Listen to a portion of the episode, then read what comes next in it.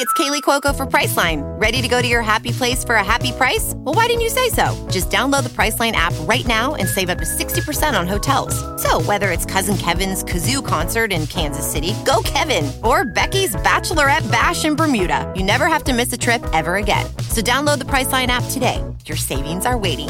Go to your happy place for a happy price. Go to your happy price, Priceline.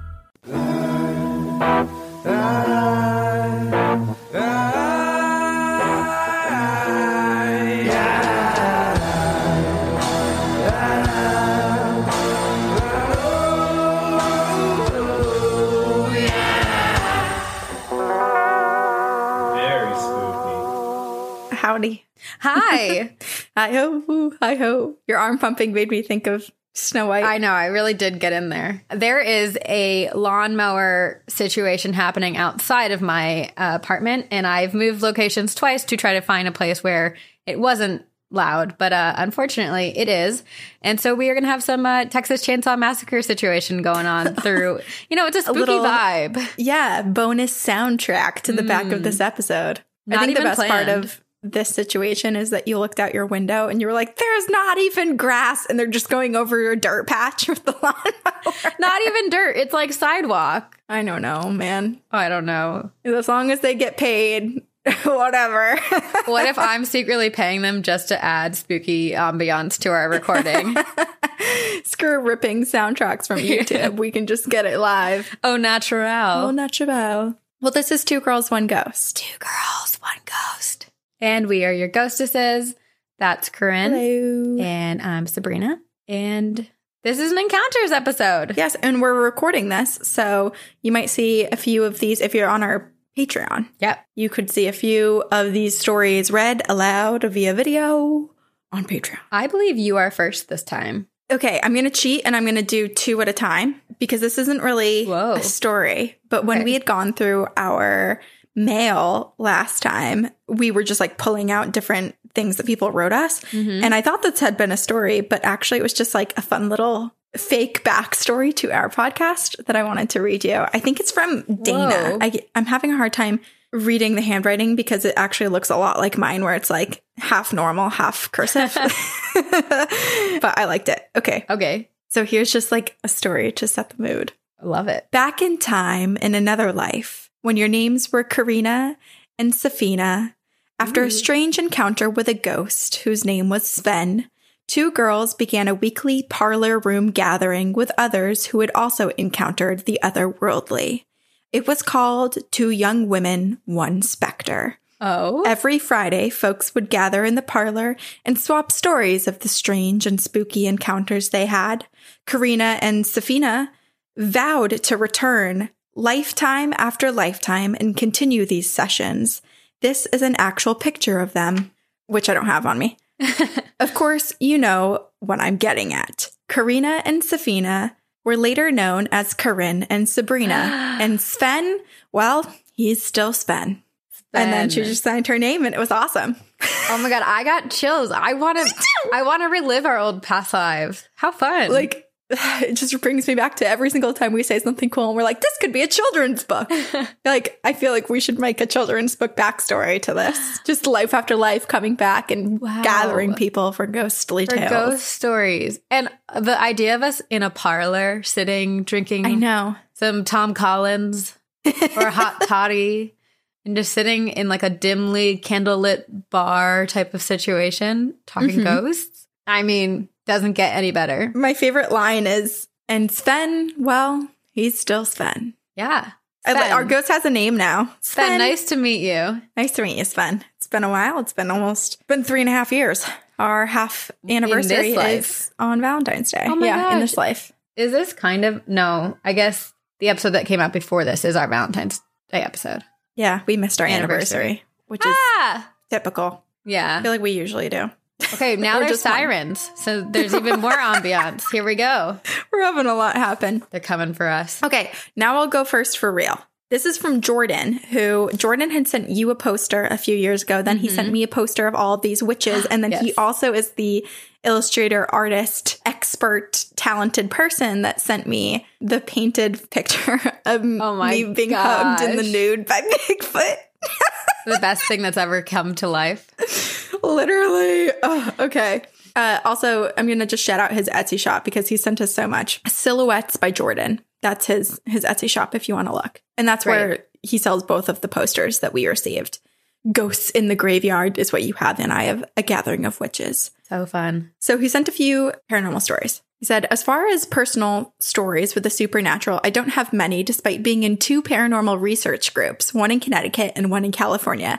But I will quickly describe a few things that have happened to me. When we first moved into our home in Connecticut, I was about six at the time.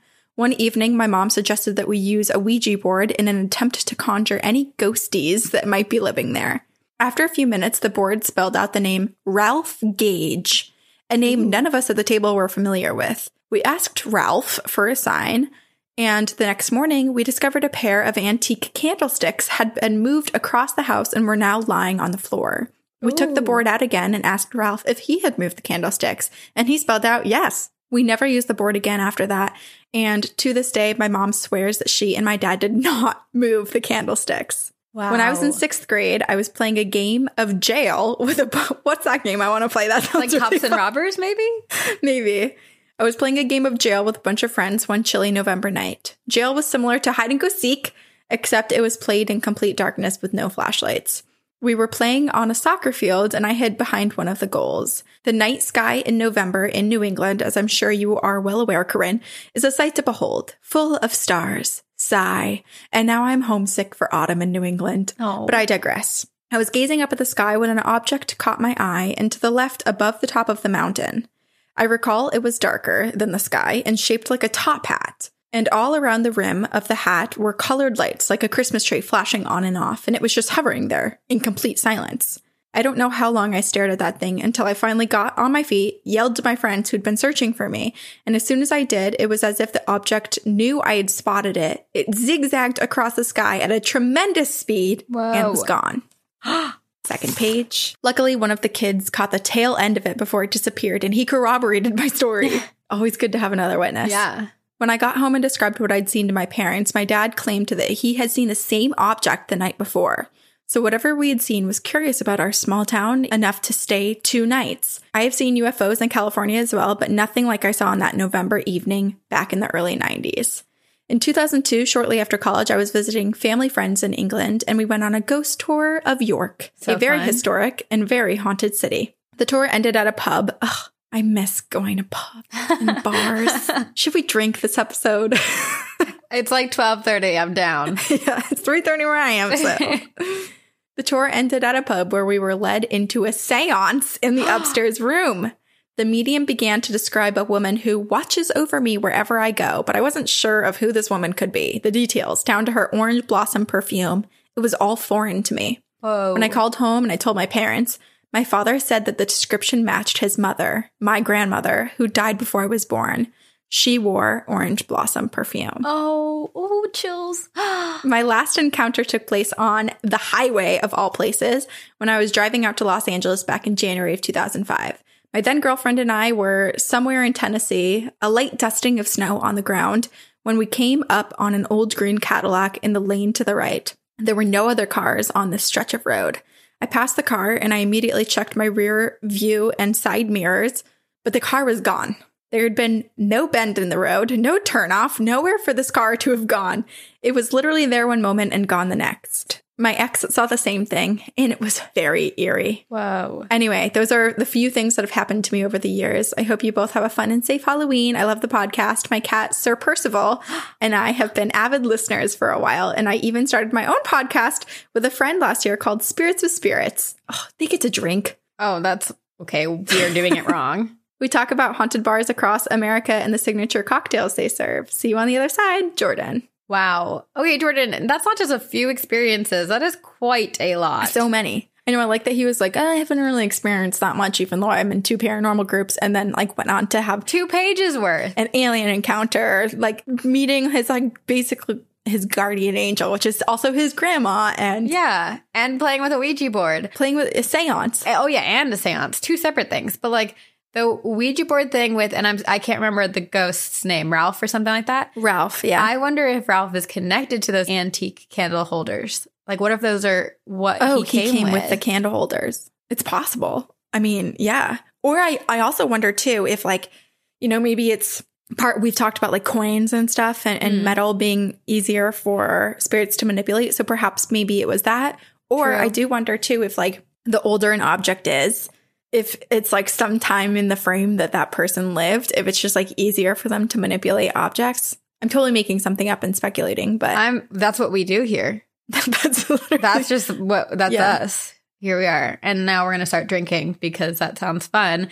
And the way that Jordan described, like walking into this pub, and then all of a sudden it was a séance, I was like, oh, so this is what we could have been, or this is what we were in our past lives. Safina and Karina yes. up in the in the pub, and all of a sudden, all of a sudden, into séance. Welcome. That's like, I think, the best entrance into a bar. You just went off of a ghost store and you're like, sweet, we're ending in this pub. We're going to get a few beers, talk about what we may or may have not seen. And then it's like, enter. You're in a seance now. Enter Now we're going to connect with the spirits as if you didn't already oh. likely see something or feel something before. The best. Literally. Wow. Tell me the name of that tour because I'm trying to go. Yeah, I was just thinking, like, when life gets back to normal, I'm gonna seek out fun things like that all the time. Although, if you watched Surviving Death on Netflix, it I made didn't. me mm, really nervous about seances. Well, I think we already have a nervousness about seances Yeah. and connecting to the dead, but I don't know. I think what was like a fear of connecting to the dead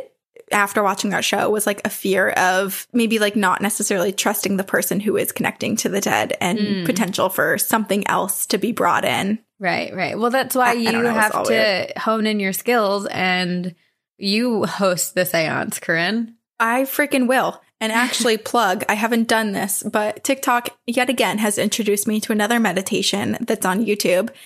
I think it's called Connecting to Your Spirit Guides. Ooh. something like that. It's like a 40 minute meditation, and Fun. people are coming out of it like crying and having seen like past lives and their spirit guides and like souls that they travel with and all this stuff. So I want to try it, even though when I tried the other one, it didn't work. Well, you got to keep trying. I got to keep trying. Takes Got to work on my meditation. Wow.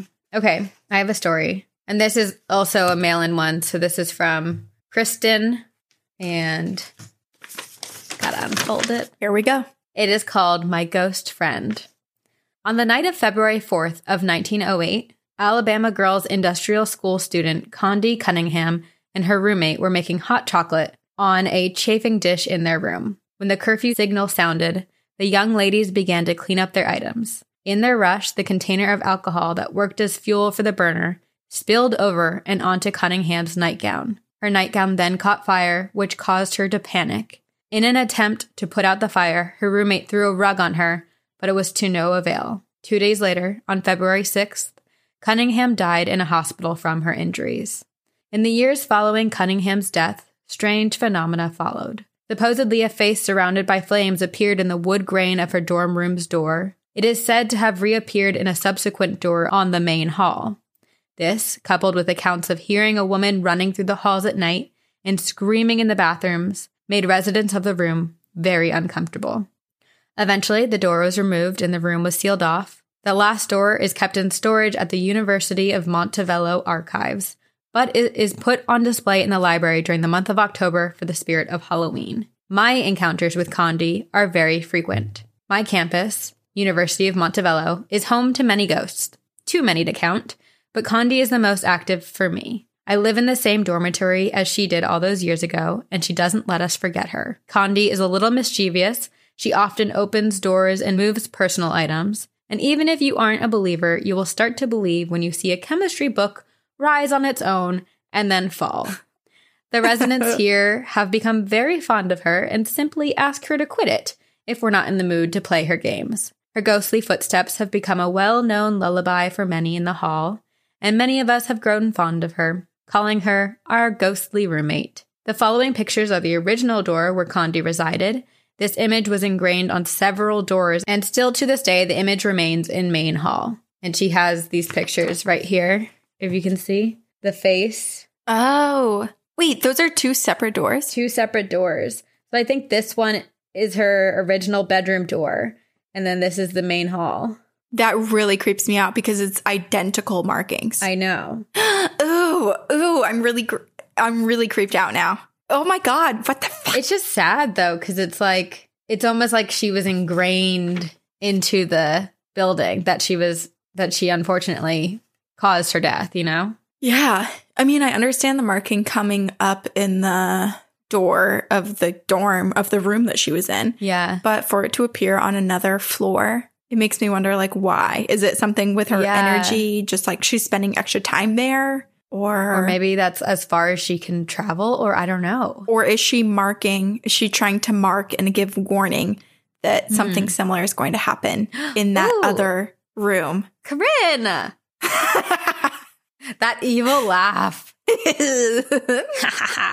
I don't know. It's it's curious because we've heard stories like this before. Isn't there another university where there's like the faces on the outside of the building? And I think you talked about it. yes. But it's so interesting. It's almost like, don't forget me, I'm here, or I'm still Mhm. here. And it sounds like she doesn't let them forget that she's still No. there because she's throwing chemistry books up in the air and then dropping them. Yeah, and the fact that her footsteps down the hall were described as a lullaby to many makes me think that it's a regular occurrence. Like it is maybe even nightly. It's like I listen to thunderstorm sounds while I go to bed. The residents of the dorm are listening to Condie's footsteps pitter patter up and down the hallway. Oh my goodness. Ooh, I mean, I'm glad that I'm glad that everyone feels well, I shouldn't speak for everyone, but at least it sounds like the majority are feeling somewhat comfortable and are aware of who Yeah. she is. But it brings me back to our times in the haunted dorms at LMU and not knowing who anyone was and being very freaked out when I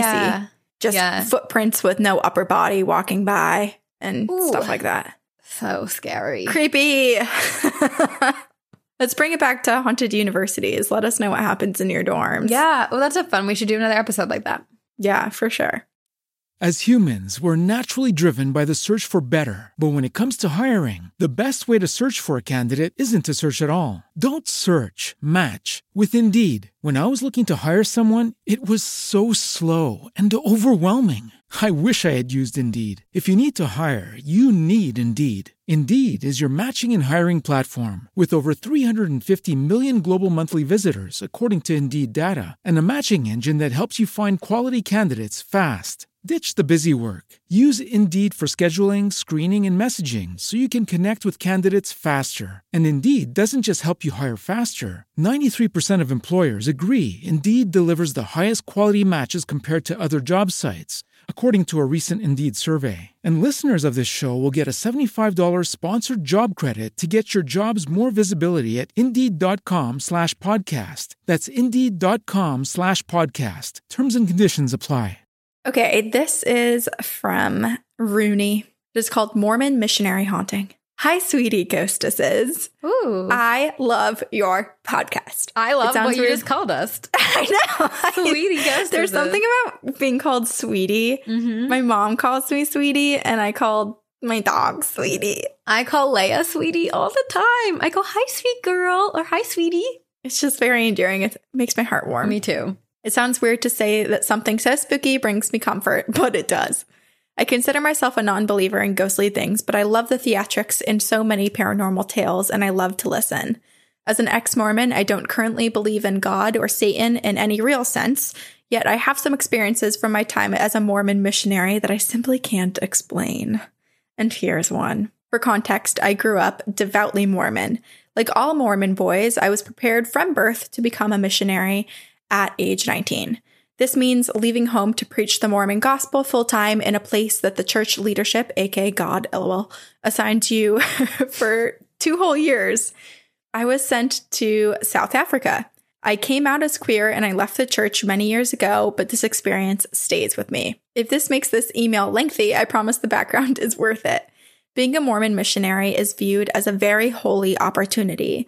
That means that we had to be purified to qualify for the experience as well as maintain that level of holiness throughout. It follows that Mormon missionary life comes with a heightened sense of spirituality. Tales of spiritual visitations, angels, and yes, possessions abound. You give a bunch of 19 to 21 year old boys a sense of spiritual power and importance, a literal recipe for tall tales. Cut to me as a brand new missionary in South Africa at age 19. I lived in a house with three other missionaries, all of us between the ages of 19 and 21, and I was the new guy. So every night when we returned from preaching, it was my job to unlock our driveway gate and then run inside to unlock the door and disarm our alarm system. Every single time I entered our darkened house alone, I felt uneasy. Not just scared of the dark uneasy, I mean very uneasy. Initially, I chalked this up to me feeling overwhelmed because I'd been thrown into this intense life of a Mormon missionary, which was partially true, and a manifestation of anxiety. Quick side note, but important to note at this point. My dad believes that our family is sensitive to the spirit realm, specifically the second son of each generation. He is his father's second son, and I am my father's second son. This was always unsettling to me, and I had to turn myself off of the possibility of being spiritually sensitive for years. We get it. Anyway, we, yeah, we get it. Anyway, I felt uneasy each night as I entered our house. I felt particularly uneasy about the hallway for some reason. The house opened into a large entry with the hallway directly on the left. Something about how dark the hallway looked as opposed to the rest of the house felt sinister. I began to get flashes, images of a man every time I looked down that hallway.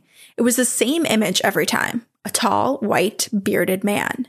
Same expression, same clothing, every time. Something felt wrong about that almost tangible darkness and about him. Anytime I was in our kitchen, I felt like the hallway was watching me. At night, I couldn't even bring myself to leave our room and cross to the hall to use the bathroom. Oh my god. Again, I dismissed it as an anxiety response, and I refused to give in to the tall tales of missionaries and their fantastical dark spirit encounters. A couple weeks later, in the middle of the night, I was awakened by the other two missionaries banging on my and my missionary companion's door. Missionaries work in twos and share bedrooms, dorm room vibes. They looked terrified, but one in particular, let's call him Mike, was fucking mortified. He explained that he'd woken up in bed and he couldn't move.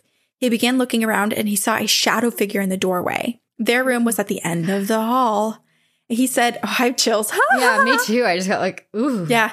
He said it felt like pure evil. His hair stood on end as it crept closer. He tried to scream, but he couldn't. Their big old floor fan turned off as the figure passed. Ooh. And as it approached, it began to envelop him. Nope. At some point, he was able to move and he screamed, and the darkness was gone. I knew what this was because I'd experienced that kind of sleep paralysis. And that's what I told him. He then explained that since I joined the house, he had been seeing this figure of his departed grandfather in the same doorway. He spoke to the spirit, even though it never answered, and began to make him feel uneasy, but it was his grandfather after all.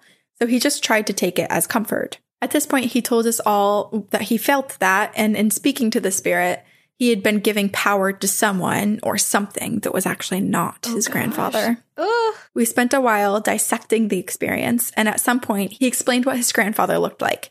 He described a man eerily similar to the man that I saw from our hallway.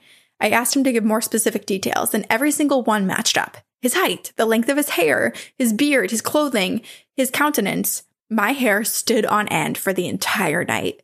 I wasn't sure about the dark entity, but to this day, I cannot explain how, without his knowledge, I saw a spitting image of his grandfather. After hearing this, the church moved us out of the house immediately and into an apartment across town. As word of Mike's experience got out, Mormon missionaries are nothing if not terrible gossips. I had many other missionaries tell me stories about when they or their friends had lived in that house. Ooh. Items moving around the house, dark figures, and a lot of sleep paralysis. That helped validate my own experience and made me grateful to have spared a greater terror than what we had felt. Seriously. I'm not sure what the hell was going on in that house. Part of me wonders if it was the home to some concentration of supernatural energy that manifested itself in many different ways to different people. I also wondered why it started up once I arrived. Maybe my dad was right, and maybe that inherent sensitivity awakened something. Regardless, it scared the hell out of me, and I was glad to be out of that place.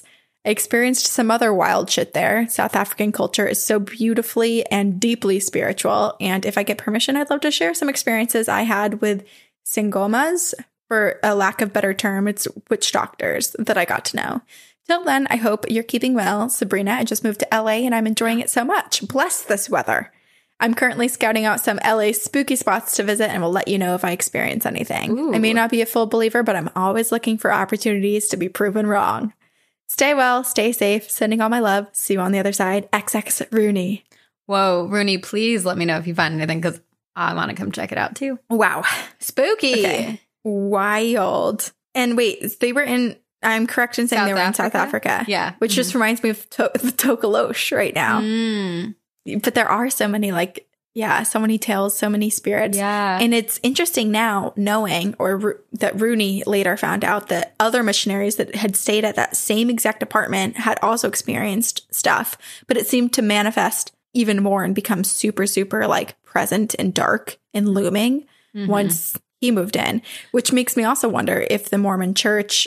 Obviously, this was a place that they had like continued to house many different missionaries over the years. I wonder if after that experience, because they moved them out so quickly, if they were just like, we're done. Like that, we're not keeping people there anymore. I don't know because it's Rooney even said though, like after they had that experience, they were talking to other people who used to stay there, and Rooney was like, "I'm glad it didn't get as bad." So it makes me think True. that it got pretty bad for multiple different tenants of that house, and I don't know. Sounds like they need to cleanse the place. Yeah, or I don't know, move people into a different spot. Yeah, they should just use the new place. Yeah, because it sounds like whatever it was is not following anyone. Mhm. It's, like, staying there. yeah, it's But it's attached to that space. But the, even if they get rid of it, someone else is going to take it, and then it's still going to be there. It's still going to be lurking in the shadows, still be mimicking people's loved ones. That's the part that freaks me out. It's like mimicking is.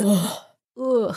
Yeah. And how does it choose who to mimic? Because I would have, I guess, made the assumption that it would have appeared as a loved one to whoever was witnessing it as sort of this Mhm. manipulation into making everyone believe they just had someone watching over them. But the fact that it chose one specific person and chose to depict itself as that person's grandfather. Right. Maybe it wasn't strong enough to do multiple personalities. But yeah, how does it choose? And then the why it was a, that person to grandfather. Was he the intended target? I don't know. Right. Ooh. Well, he was in the ho- he was in the room at the end of the hall. So. oh my my leg hair is growing. Mine too. this is why I'm always prickly. that and also I don't shave often.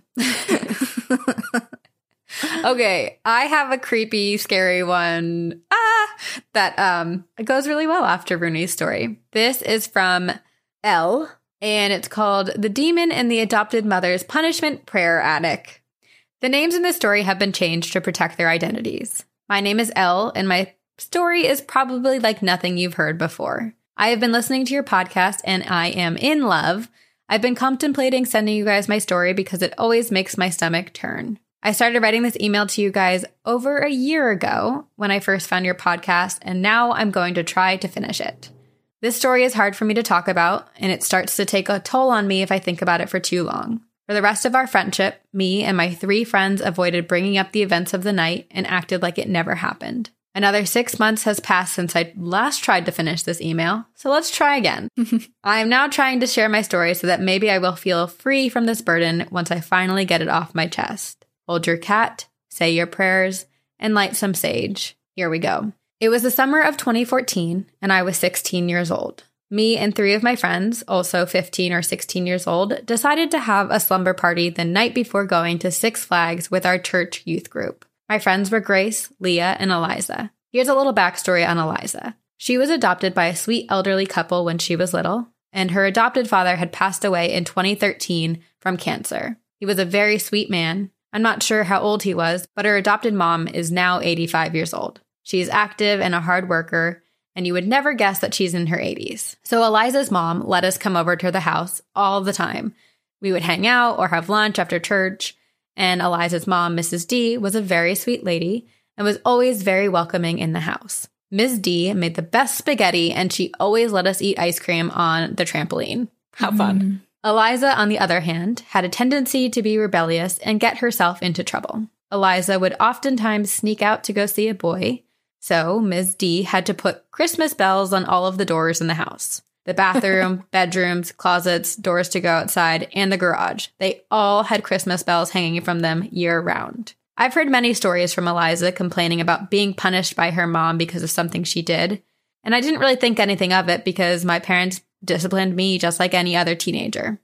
I would just tell Eliza to try to stay out of trouble because I thought she was just overreacting and she always was trying to get out of the house, so of course she was getting in trouble. Ms. D and her husband were foster parents, and that's how they got to adopt Eliza. Growing up and going to Eliza's house, there were always children coming in and out of their home through the foster system. But each child was never there for more than a few months at a time. And on several occasions, children would be pulled from Mrs. D's custody, either because she would report them for being bad children or they would be relocated for unknown reasons. At the time of the story I'm about to share, there were no current foster children in Ms. D's home. I just thought it was because she was too old at the time to still be caring for foster kids. Like I said, Ms. D was a sweet old lady, or so I thought, and you're about to find out just how oblivious I was. So, now that you have a little bit of an idea, I'm going to tell you about the night of the slumber party the night before we went to Six Flags. When we got to Eliza's house, we tossed all of our sleepover bags in her bedroom. Ms. D gave Eliza, Leah, Grace, and I some money to go buy junk food for the night, and I was the only one with a license, so I drove us to the dollar store right down the road. And we spent all the money on soda, chips, dip, Oreos, and cookies and cream ice cream. Yes, I remember the flavor of the ice cream because no matter how hard I try, I cannot forget a single detail of that night. When we arrived back to Eliza's house, we noticed that all of our things were no longer in her bedroom. We walked into the kitchen to sort out all of our junk food, and Ms. D told us that she had moved all of our stuff upstairs. The house is a one level home with an upstairs loft room, basically a refurbished attic, that was made into a bedroom. That was where the foster children would stay when they were living there. We were never allowed upstairs because Ms. D would go up there to study her Bible and pray. And Eliza has told me that for punishment, Ms. D would force her to read the Bible and lock her in the upstairs room until she had repented for her sins. We grew up as conservative Christians in Georgia, so this was not anything quite out of the ordinary for the way that I was raised. We all looked at each other and were shocked that she was letting us stay the night upstairs. We immediately grabbed our snacks and headed upstairs. And to paint a picture, there's a door by the living room, and you open that door and go up a hallway of carpet stairs. There's a wall on the right, and when you get to the top of the stairs, you're in the room. There's a desk for prayer under the small crest window and there are two beds, one against each wall, both with white lace bedding. One of the beds had a Hannah Montana pillow and a big stuffed horse on it, which is a detail that will become important later. There was also a glider chair under a tall lamp in the corner with a brown teddy bear sitting on it. Eliza was not allowed to watch TV, and the only TV was in the living room, but Ms. D had cut the cord to the outlet so the TV was just for looks. So, us girls had to entertain ourselves. We did all your basic slumber party stuff. We had pillow fights, talked about boys, ate a ton of junk food, and made some prank calls. It was about nine o'clock at night, and we were ready for some ice cream. So I went downstairs, grabbed the cookies and cream ice cream from the freezer, and Ms. D handed me some bowls and spoons. She was dressed in a light floral nightgown and was wearing a pair of light pink slides as house shoes. She asked me to tell the girls to try and keep it down because she was going to go to bed. She told me that we can stay up as late as we want, but we have to be downstairs early in the morning to get breakfast. She gave me her well wishes and told us to have fun. So I went back upstairs and we talked and we ate ice cream. And I was sitting on the bed with a stuffed horse. I picked up the horse, and Eliza said that the horse was a gift from her father when he and Ms. D adopted her. Eliza said the horse used to sing a song I'm a happy, happy horse, happy, happy, happy horse. Eliza said she used to pretend to ride the horse and run around with her dad singing the song. She said that the horse only recently stopped singing after her father passed away.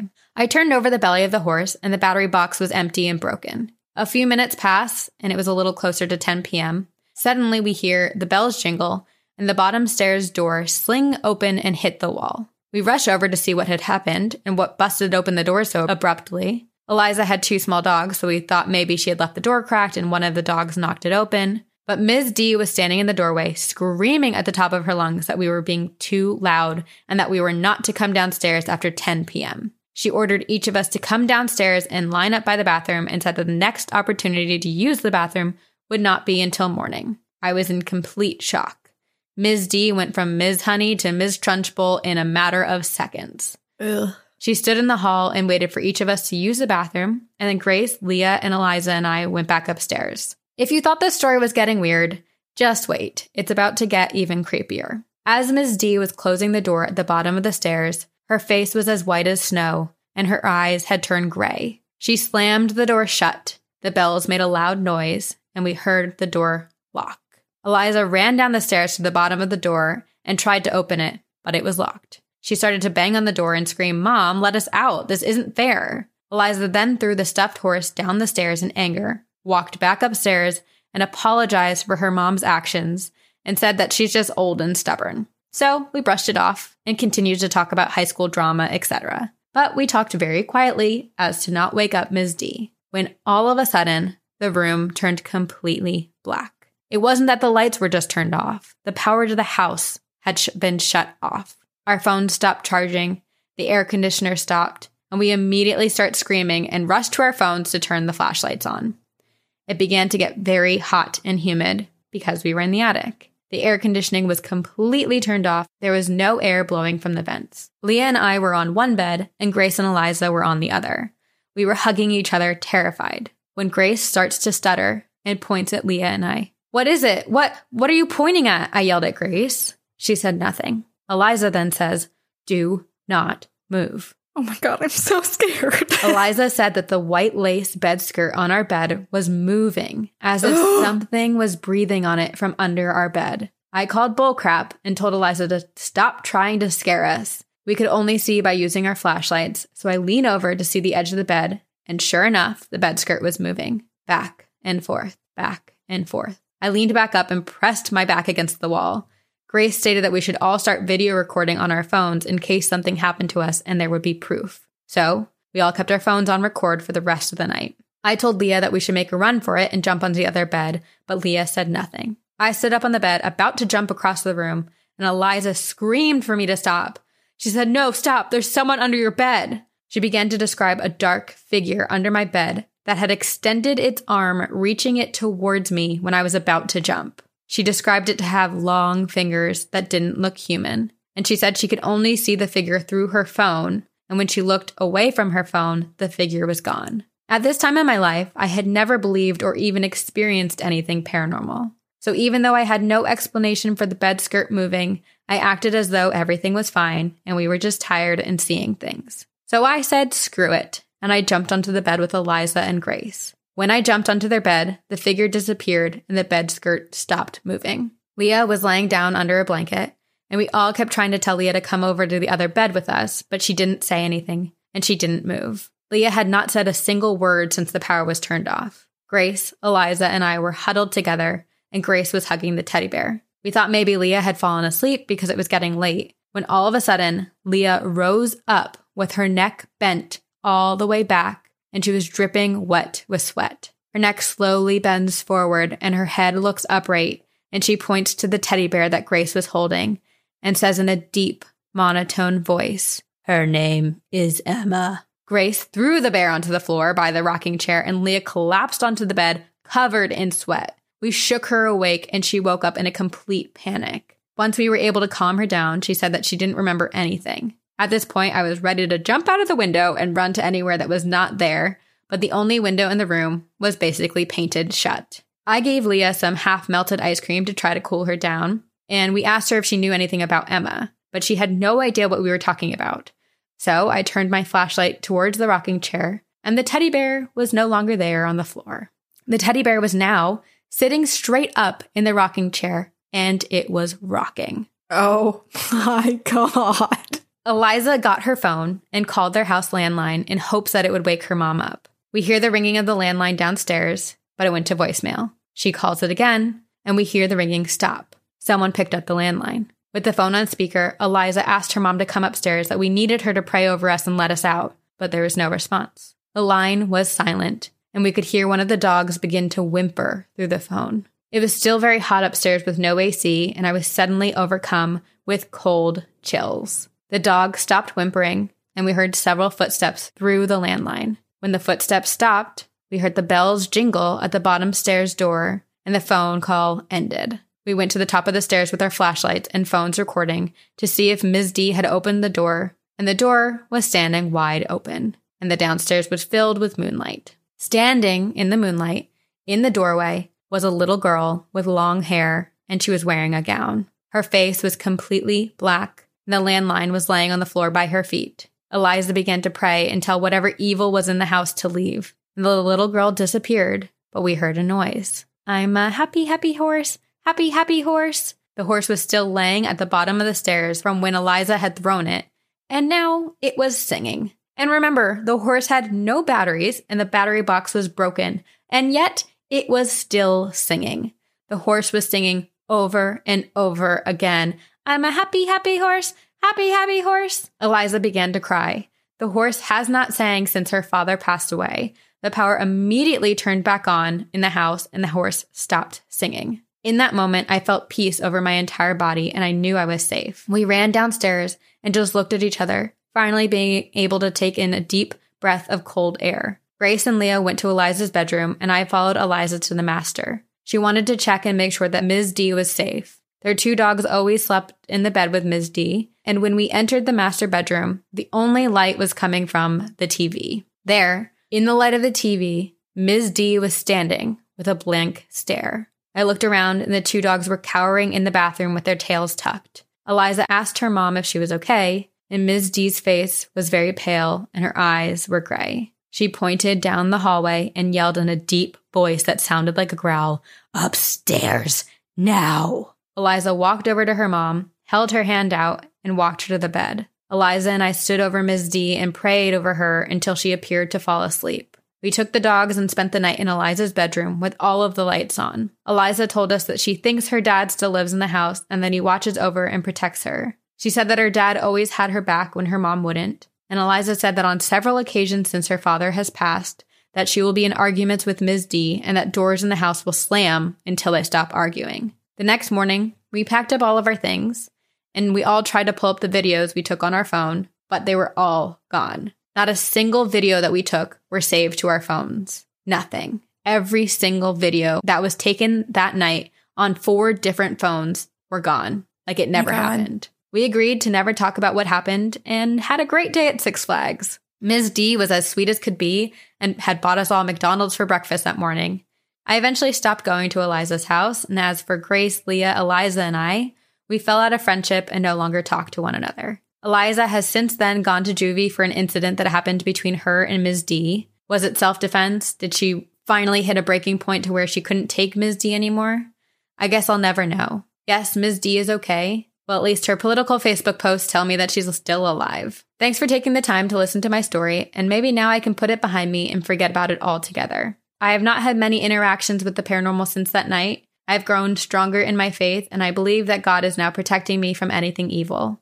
I do have some crazy sleep paralysis demons that haunt me in my sleep, but maybe I can share those with you another time. Please feel free to share my story. Your podcast has been a huge blessing to me at work, in my car, and home. Keep what you're doing and stay creepy, ghouls. See you on the other side, L. Wow. Okay. Jesus. I This is like- know. And I feel like I just watched a horror movie because it's like how can how long can you stretch out these few moments in the night and it being like as terrifying as it is. It feels like we just watched a, a scary movie, but I know. I am just blown away. Like Imagine I, living I, it. I can't, and I I need Eliza. I want Eliza to tell her story. She needs to like write a book or something about everything that's happened because Yeah. I don't know what's going on with Miss D, but it sounds like the fact that her that Miss D's husband before his passing would take his chi- adopted child's side over her. It makes me think that maybe there was something that had started before his passing, either like this mm-hmm. dark entity kind of, you know, encroaching on her or whether that be, you know, maybe she had an undiagnosed mental illness that after his death, when she was vulnerable, you know, we hear a lot about people in these vulnerable positions being preyed on and, and it becoming even worse when there's like some dark entity that comes in and takes over. And clearly she sounds like she was possessed, like grayed eyes, like grayed skin, totally a 180 from who she'd Yeah. been moments before. And the standing in the light of the TV too also makes me think of Poltergeist, Mm-hmm. which is just like a weird possession. I don't know. I mean, granted,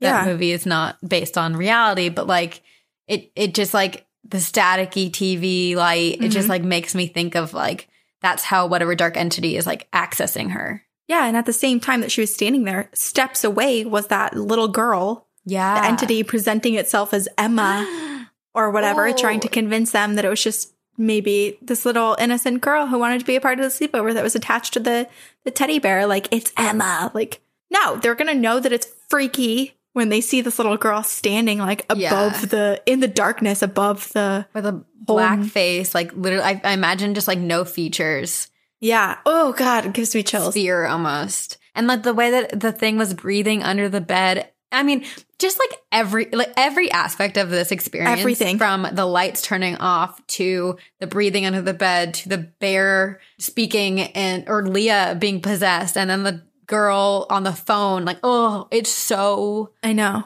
terrifying. But you know what I like about this story, aside from it just being absolutely horrifying, is that in the moment, the bear going off and and doing the sound would be terrifying because it's like all of these it's like this compilation of all of these terrifying events happening and you know that the bear hasn't been working and that there's no batteries horse. in it The horse. or sorry the horse Uh-huh. but it was er, it sounds like it was her dad and he was like Yes. trying to quickly calm them and be like no no no i'm here i'm here now like here's the thing i can do to let you know that i'm stepping in Well, because almost immediately after the horse, so the girl disappeared, the horse starts singing, and then almost immediately the power comes back on. So it does seem like her father intervened and was like, yeah I'm going to stop this. Ugh, this is one of those things where i feel like just like in horror movies like a- as it progresses Miss D will just be found talking to herself like in the mirror or Oh. doing strange things and weird trances oh gosh it's so freaky Also, like, if this were a dramatized horror movie, then the girl will be standing at the doorway. Instead of her just disappearing, she would start to slowly climb the steps as the oh. Ugh. horse started singing. I'm a happy, happy horse, happy, happy horse. And like she's getting closer and closer. disappears under the same bed that was breathing Oh God. I just hope that Ms. D is able to get help too. Cause it's like, I know we've heard this a lot where people who are really close and practice their religion are, are trying to be really close to God end up being the victims of such dark possessions or, or being targets of, of evil entities because it's like this is like a power play for them. Right. And also think about it. Like if you're so devout and you are looking for signs, you're looking for contact, you're looking to be for some sort of proof that all of your devotion and your studies and your loyalty has not been for nothing. If something presents itself and presents itself as you're as you're hoping for it to be, mm-hmm. I think it would be really easy for something some dark entity to, you know, act like a little girl or act like some sort of figure or relative or something that you suddenly trust and are like, yes, I do believe. And now you're listening to this one thing that you think is ah. something, and it's actually the complete opposite. And it's something way worse. way worse. Oof. It's like, it's, I feel like it's one of those things like red flags, you know, like you know Yeah. someone's not good for you, but, but still you're like, well, what if this or what if that? Or like you just don't want to believe. And I feel like that's easy to do in paranormal situations where there's no clear answer and you're just trying to go off of your gut, but managing what's coming in your mind and reality and the paranormal with your gut instinct. I think it's confusing. And that's why there's so many freaking possessions out there. All I'll say is that Elle, I am very glad that you guys all got out of that night unscathed. Yes. And, you know, Unscathed, but probably mentally scarred. yes, I mean, definitely, but, you know, nothing physical. And Yeah. hopefully it never happened to you ever again. Although I imagine that Eliza was probably dealing with that stuff quite a lot. I know. So horrible. Terrifying. Um, on the topic of foster children in foster homes, not to bring up TikTok for the thousandth time, but I did see this really lovely TikTok chain where someone had prompted and was saying, Hey, foster kids, your first night in a foster home, what's one thing you wish had happened or that you had Aw. or had whatever? And I didn't see too many response videos because I hadn't gone too deep down a hole, but I'll tell you the two two videos that I did see. Two foster children had responded and said that they wish they had a nightlight and they wished that they had uh, bottles of cold water because on their first night they're scared, they're nervous, and it still feels kind of like you're encroaching on someone else's private life and and their items. So you might not be as willing to like go get yourself water and you're not really sleeping because you're nervous and scared and, and whatnot. So I think if Wow, anyone is sweet. looking to get into fostering or is a foster parent out there, I would recommend looking at that chain because I think there's a lot of good tips. Wow, that's amazing. Yeah. This is from Ashley. hey, Sabrina, Corinne, and Leah. Hope y'all had a happy holiday. TGOG has been keeping me company during this pandemic. So much appreciated. My experience I'm sharing today happened when I was 10 years old, so still at a ripe age to be extra sensitive to the paranormal. My grandparents had a house built in Lanark, Illinois, which is a small farm town in the Quad Cities. It's about an hour from Wisconsin and Iowa. And the day that they were moving into the house, my mom and I, along with my aunt and uncle, had come to help my grandmother move in. Prior to my grandparents moving in, my grandfather broke both of his legs moving out of their old Oh, house and was recovering in a patient rehab. Oh my gosh, it's so awful. As an adventurous and curious child, while the adults were moving things, I decided to go exploring, specifically in their brand new basement. It was still unfinished, but had the materials up to construct the walls, so you can get an idea of all the, the different future rooms. Wandering through different parts of the basement, areas were pitch black. My imagination would, would run thinking that there's someone there, but I always tried to tell myself I'm just being scared. Hmm. I would run upstairs, help, and then run back down to the basement to look around. The last time I ran back down to the basement, I turned the corner and I saw my uncle. Not the uncle that was there helping that day, an uncle who lived two hours away and was at work that day. He stood there with this sinister smirk, his shoulders spread and feet apart, standing in what seemed like an attack ready position. Oh. I ran so fast up the stairs, I was almost on all fours, and I told my mom and my aunt how I didn't know my other uncle was coming and I just saw him in the basement. They looked at me a little annoyed because they were busy, but said that he wasn't coming. He had work. Up until I heard y'all's podcast about doppelgangers, I hadn't had clarification or acceptance of what had happened.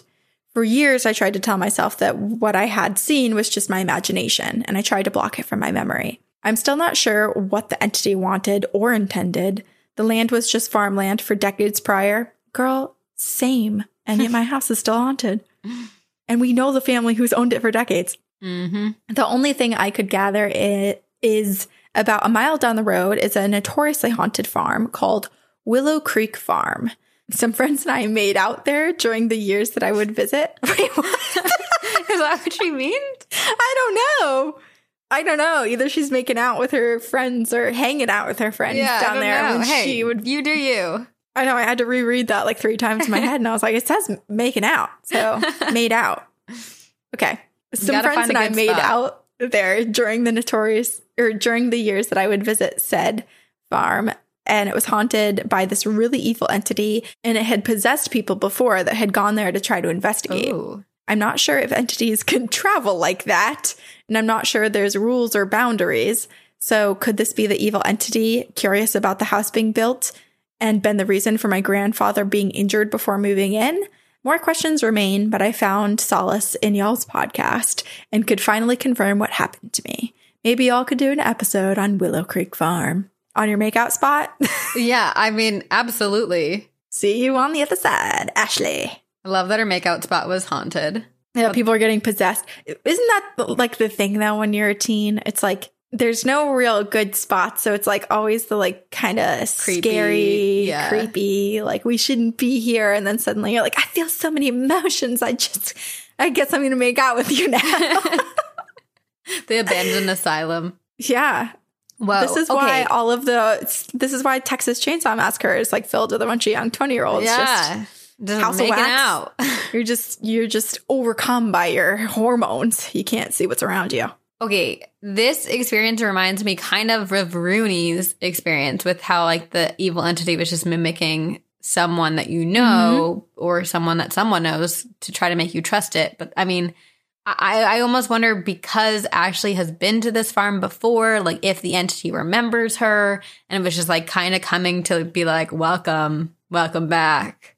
I know. I'm going to scare you again. I don't know. I don't know either. So creepy. Not only did it, it wasn't, I'm confused because it appeared as her uncle, which would mm-hmm. make me think it was trying to gain her trust or Right. something or keep her down there or what have you. And yet it was in the like ready to attack position, like, which would scare her smile. and spook her. Yes. So I don't really know what it, what it was trying to get at. Maybe this entity's new. It hasn't really been in the game for a long time, and he got a little too excited to He just tried to Do everything he learned all at once, all the spells. yeah, yeah. He kind of like skipped over the beginning process. Yeah, he just combined a bunch of things. Now, now we're all left confused. I'm curious if her grandparents have seen it or experienced anything since, because Mhm. now they've. I I wonder how long they've been there and lived there. Yeah, Ooh, Yeah. Ashley, let us know. I know. I'm curious, and I really hope that their laundry isn't in the basement. I feel Oh like basement gosh. laundry is like the absolute No. worst because you're forced to go down there like once every week or two. It makes me think of Liz Sauer, Ghosts in the Burbs. Ghosts in the Burbs. Actually, look, I I literally you sent me this long time ago, but I finally grabbed it to read. It's literally right next to oh me. Oh my god, it's so good. It's Liz Sauer's book, Claire, and I got it out today because I was like, I'm going to read this book. wow. I haven't had a chance, but now I'm going to. How what a great plug! Wow. And here's her book within arm's reach. Oh my gosh. So funny. wow. Wow. Alrighty, what do you have? Okay. This is from Diana and Bubba. And it's called Knock Knock, Who's There? Lady of the Lake and a Shadow Man. Hello, Corinne, Sabrina, Mr. Deanna Roga, and Leia. Oh, Nick's gonna love that. and I was being sarcastic because he would not. But Well, I love that. but we like it. We love it. Okay. Mr. Knock, Deanna Roga. knock. knock, knock. Who's there? Usually the answer is followed by some silly remark or a dad joke. However, there was no answer at the end of my question, and I shall waste no time and proceed to explain further. I'm a 20 year old Virgo who overthinks too much, gets paranoid too easily, and watches horror movies alone for fun. I live in a Roman Catholic household with my parents, my brother, my husband, and my two month old son. I am currently discovering my own craft, and I am a novice practitioner. Again, because I live in this Roman Catholic household, my mother hates the term witch, but she is so a green witch. She could tell you the name of any plant, its medicinal properties, what it can help cure, and the best time to plant it. She, of course, denounces anything that is not God related, and I understand why. She's had many encounters, and some more spooky than others. And while I recently warded my home, cleansed my space with sound, sealed my windows, and closed my mirrors because no matter how I arrange my furniture, a vortex is always created. A vortex, for those who don't know, is a place of concentrated energy that can act as a portal for spirits. Mirrors that face each other essentially create a never ending portal so that energy never goes away, and thus that's why I close my mirrors. Well, right after protecting my space, some strange things started happening. I would see movement from my periphery, creaks in the living room at night, and nothing ever crazy happened until this incident. And I have footage. It was October 21st at 3 in the afternoon. The lack of light made the inside of my home look dim and gloomy, and my back door was open. My son was asleep, and the silence was eerie. I walked into the living room, and my mother was not there. I noticed the back door was open, so I made my way to the kitchen, and I swore she was on the stairs because of what I experienced next was completely unexplainable. I started hearing knocking. The knocking was coming from inside the wall, and not just any wall. This wall is four inches thick and made of wood, and on the other side, it's the plastic they put on the houses. Nothing else. And because the porch was added onto the house, there are no pipes that go into the wall.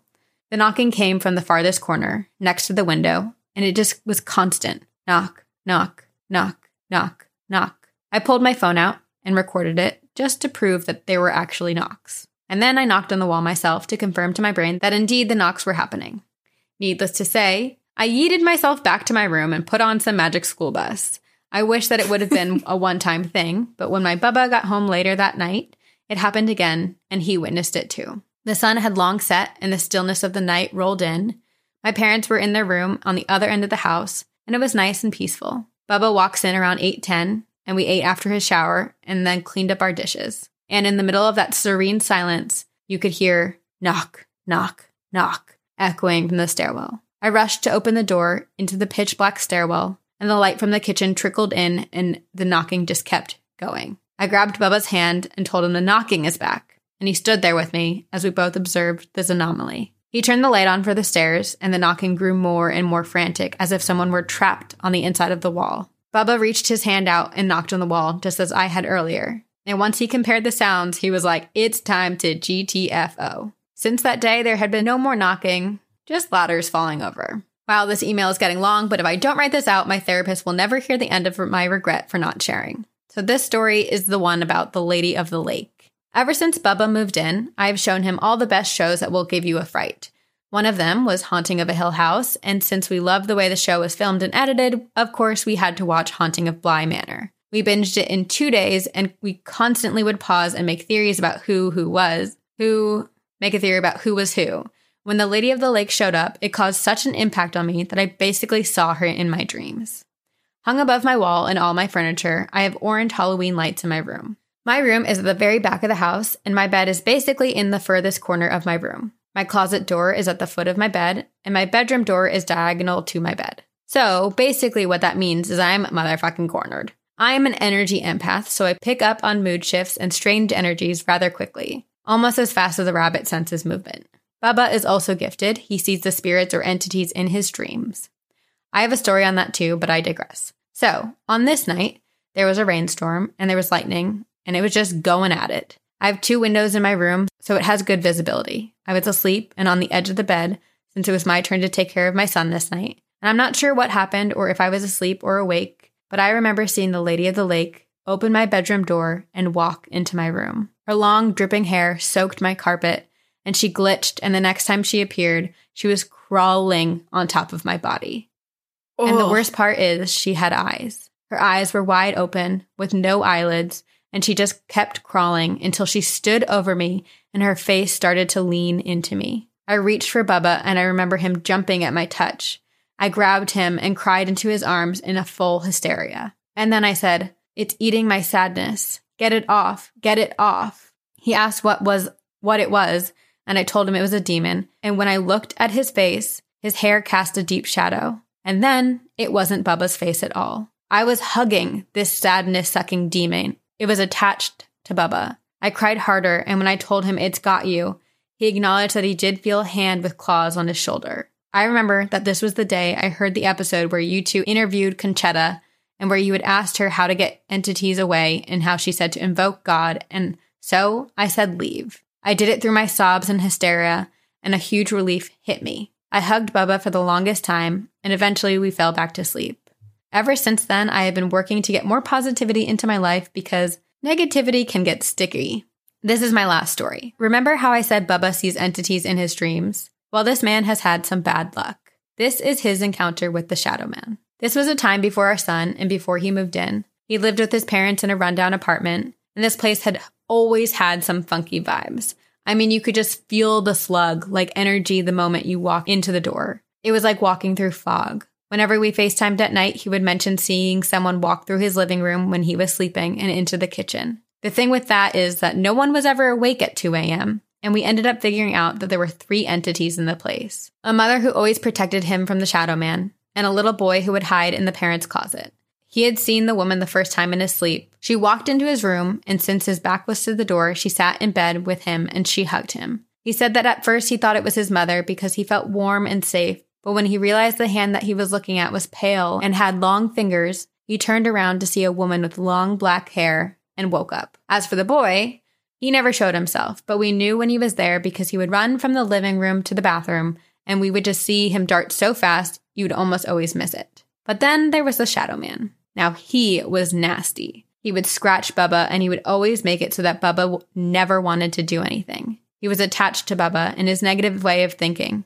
Bubba never turned on the lights when he was home alone, so he was basically enveloped in darkness and shadow. Bubba's bed used to be diagonal to the doorway, and right next to the door was a coat rack. I swore up and down that on multiple occasions I would feel the stare from the coat rack, like a big, ugly stare. I always made Bubba turn on the lights and open his windows, and I would always try to smile and be his light. And the shadow man hated me for this. I knew it because the hostile energy around certain spots or at certain times was very obvious. One night, Bubba was asleep and his bed was pulled into the middle of the room and started to shake violently. Compare it to the scene of The Exorcist. It was that bad. Bubba woke up panicking and called me, and we basically fell asleep on the phone.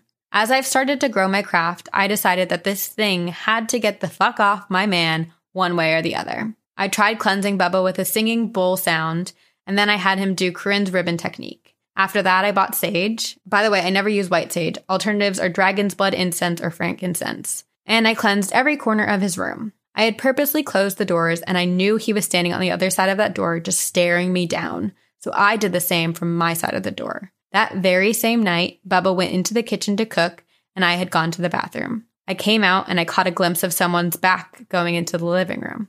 I thought it was Bubba, so I followed suit.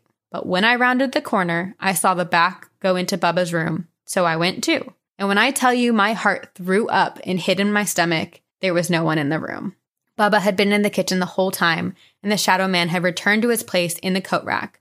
So I got mad and I removed every last jacket and sweater and put them on a chair in the living room. My mother wards our house with her prayers and her holy objects. So even if that shadow man thing wanted to come with Bubba, God is just too big for him to handle. I have to cleanse and pray after these incidents, but especially after the late night incident. I have many other stories from my mom, and I'll write them down someday. I wish you guys nothing but positivity, light, and love. Stay spooky, my ghostesses, and we will see you on the other side. Spookily, Diana and Bubba. And she attached the video. I know. I'm afraid to watch it. You watch Okay, it I'll first. watch it. Ooh, it's like a very steady. Ugh, Sounds like this,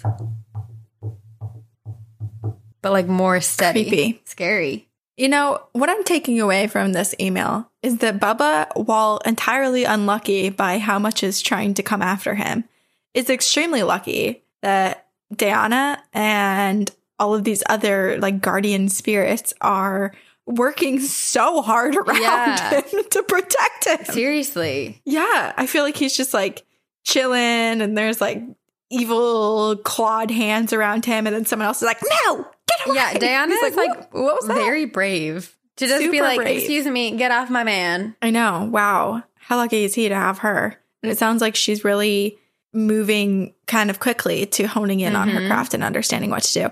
And I, I'll totally back her on the frankincense and dragon's blood because when things are really bad in my parents' home, we use frankincense, like an incense cone. And then we use like the rock version of white copal and dragon's blood and just like smoke out the room that is being affected That's smart. and that's always been like our our last the last thing we do when things are really really bad are are the big guns Bring out the big So, guns. yeah i'll back her on that because we've been using that for years Yeah. and it clears it out for like a long while That's amazing. before you have to do it again It's also interesting to me because it sounds like Diana's just like one, she's definitely working on her skills and honing in, but it sounds like she is very open.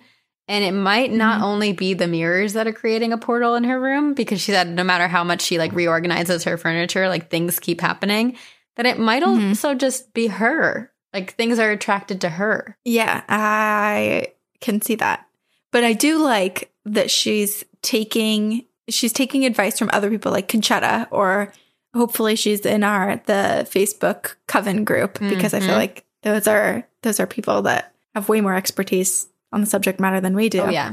but i like that she's like putting these things into practice and figuring out what's what works best for her abilities and her energy and the people around her i think that's you know at least she's continuing to like fine tune and, and try to figure Yeah. out how to get this thing out and she's backed by her mom and by this like ghostly mom that helps bubba Seriously. how interesting i wonder if it's like someone else in the house or if it's like, a guardian of some sort or there's like many different. a maternal figure, like a great great grandparent who's just like appearing as this, as sh- like her best version of herself that happens to be Hmm. a younger woman. Right. I don't know. I don't know. Wild, but man, Bubba, I think you might be the luckiest unlucky person ever. True. If you're going to be haunted by a shadow man, at least you have these uh, strong energies supporting you and trying to help you. Yeah, both living and Yeah. dead. You've got everybody. Wow. wow. As humans, we're naturally driven by the search for better. But when it comes to hiring, the best way to search for a candidate isn't to search at all. Don't search, match with Indeed. When I was looking to hire someone, it was so slow and overwhelming. I wish I had used Indeed. If you need to hire, you need Indeed. Indeed is your matching and hiring platform with over 350 million global monthly visitors, according to Indeed data, and a matching engine that helps you find quality candidates fast. Ditch the busy work. Use Indeed for scheduling, screening, and messaging so you can connect with candidates faster. And Indeed doesn't just help you hire faster. 93% of employers agree Indeed delivers the highest quality matches compared to other job sites, according to a recent Indeed survey. And listeners of this show will get a $75 sponsored job credit to get your jobs more visibility at Indeed.com slash podcast. That's Indeed.com slash podcast. Terms and conditions apply. What's next? All right, this one's a long one. Right. I just love the title so much. It is called Snakes on a Plane? Nah, Demons on a Train. Okay. that kind of sounds like Harry Potter. Nah, I love it.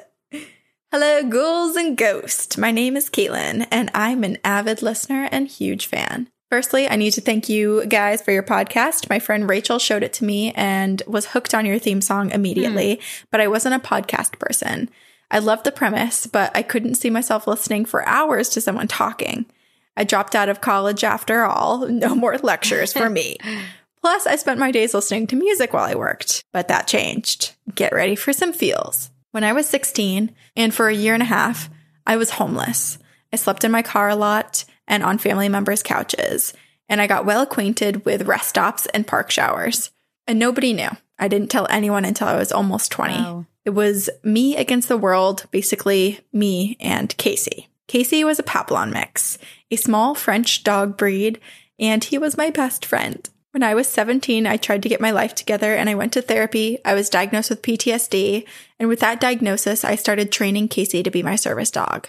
He served me well, gave me a way to go out in public and not hyperventilate. The flashbacks didn't happen when I was with Casey. We went to college together and I dropped out and I started training dogs at PetSmart, and we had a pretty good life going. Mm-hmm. None of it would have been possible without Casey. Aw. Eventually, though, as all dogs do, Casey got old. I retired him, thinking myself strong enough to brave the world outside without him. And when I came home, he was thrilled to see me, and I was confident that I was better. I went on vacation with my friends and was introduced to your podcast. And to prepare for Casey's inevitable departure, I found a Papillon puppy. His name is Sean, and he didn't act like Casey. But that's fine, I told myself. All dogs are different. I would know. I was a professional dog trainer, and I had to say that to many a student. I think she's talking about her dogs being the students. Yes, Like, I, I believe so. it's okay. You're all just a little different. You're You're, all doing different. great, You're sweetie. unique. Then came the day that Casey passed away. I called off work for a few days and I was destroyed. The flashbacks were happening again. I was nervous and anxious and I couldn't breathe. I was mm. considering suicide again, only stopping myself from doing it because of the dogs and cats that I had at home that were still alive. I had him cremated. I brought him home in a box and I cried. Nearly every minute of the day was filled with tears. Losing a dog is always hard, but losing a service dog is worse. Even though he was retired, he still performed a job. And I had lost my ability to cope with the world. PTSD doesn't go away, you just get better at coping with it. As many people do when moving from their first service dog to a second, I struggled. I resented Sean for the things that he didn't do that Casey had. I was still having panic attacks and flashbacks, even with him around, and I actually gave up on him. I still liked him, but he was just a pet now. I decided I wouldn't ever have another service dog. When I eventually went back to work, I tried listening to music and I found myself crying and lost in thought. I'm a multitasker, and music would normally give me something to bump along to as I ran my machine, but I kept thinking I needed an escape. At this point in my life, I now run a CNC mill. I drill holes and stuff with a fancy machine. That sounds fun. Mhm. I remembered the TGOG podcast and decided to try it out to see if I could use it to stop my intrusive thoughts. I binged. According to Spotify, my longest binge session was just under nine hours. Oh my oh my gosh. Almost a complete shift. Sorry, I had to stop the podcast to pee. I've listened to most episodes at least twice. The Dominus episodes, even more. They're my favorites. Well, there's one uh, coming up, so keep listening. The only episode I've listened to only once is from the very beginning, your pet cemetery episode. I listened to it once, bawled the whole way through, Oh. and haven't been able to listen to it again since. Ignoring that one episode, though, your podcast got me through one of the darkest times in my life. You know how everyone has that TV show that they watch over and over, or that one book they reread a million times? Well, that's this podcast for me oh. a comfort show. Oh my God, I'm going to cry. At one point during the period of me trying to get over Casey, I had a nightmare. In this dream, I was in the house that I didn't recognize, and I saw Casey out the window. The grass of the lawn was right up against the window, and he was leaning against the glass. I must have been in a basement or something. I said his name and I ran to the window, but he wouldn't turn around. I banged on the glass. I shouted, crying, but he wouldn't look back at me. And when I woke up, my pillow was covered in tears. It was then, oh, I have chills too, because I feel like ugh, I understand. It was then that I decided to try t- lucid dreaming. I was going to make Casey turn around, or I was going to make the glass disappear. I was determined to see him one more time, face to face, convinced that he was the key to getting over him. But what I didn't consider, even for a second, was astral projection. My family has a history of clairvoyance through dreams. Like you, Sabrina, I feel like mm-hmm. one day your grandchildren are going to be like, well, this makes sense because my grandma used to astral project in her dreams, and that's Can't wait to talk to my grandchildren about this. My grandmother always knows what the next baby to be born into our family will look like, its gender, and a general idea of its personality. Whoa. My mom always knows when something's wrong and will call my siblings and I until she finds out who it was and if we're all okay. They both have premonitions, as do my aunts, but I don't. Much as I wish that I had my family's gifts, my dreams are meaningless, normal dreams. So I began practicing lucid dreaming. I was good at it too. I picked up on the ability to control my dreams fairly quickly, changing things to my liking and putting myself in places that I wanted to go and do things I wanted to do all in the effort to be able to see my beloved Casey one last time. Wow. One particular night, I was dreaming of my childhood home. Before my parents split, I grew up in a rather large house that had been a barn in the 1800s and was converted into a house in the early 1900s. It was red with white trim, and there were grape arbor out back, a pond, a small graveyard, and three large pastures where we kept horses. I found myself walking past the log splitter and towards the gate to the main pasture. I looked to my left at the pond, and the fountain in the middle of it was on. A familiar splashing sound emanated through the air, and I smiled. I climbed the gate, and I dropped into the field beyond it, and I started towards the back of the pasture. On the far side, near the fence, grew some tall weeds called foxtails. I loved these weeds as a kid. I would pluck one and weave it between my fingers and play with it for hours. They look like corn dogs if you don't know what these things are. They're like in swampy areas, I believe. Am I right? Am I thinking of the right thing? I don't know. I don't know. I'm probably wrong. What do I know? I'm probably wrong. Uh, none of the horses were there, but I didn't notice that until after I'd woken up and thought about the experience. There was probably a reason why they weren't there. As I was walking, I slipped my right hand into my pocket and I pulled out the bell and tag from Casey's collar. I always carry it with me now to ground myself. The bell is small and brass and has a beautiful tone, the tag is a skull and crossbones, an effort on my part to stop people from mistaking him for a female. It didn't work. He was a small fur dog after all. I held the tag and I let the bell dangle and it chimed, and I let my mind wander to him. There was a rush of air and energy, and I gasped. I now found myself in a passenger car of a train. The interior was done up in the dark wood with rich green velvet and green and gold carpet.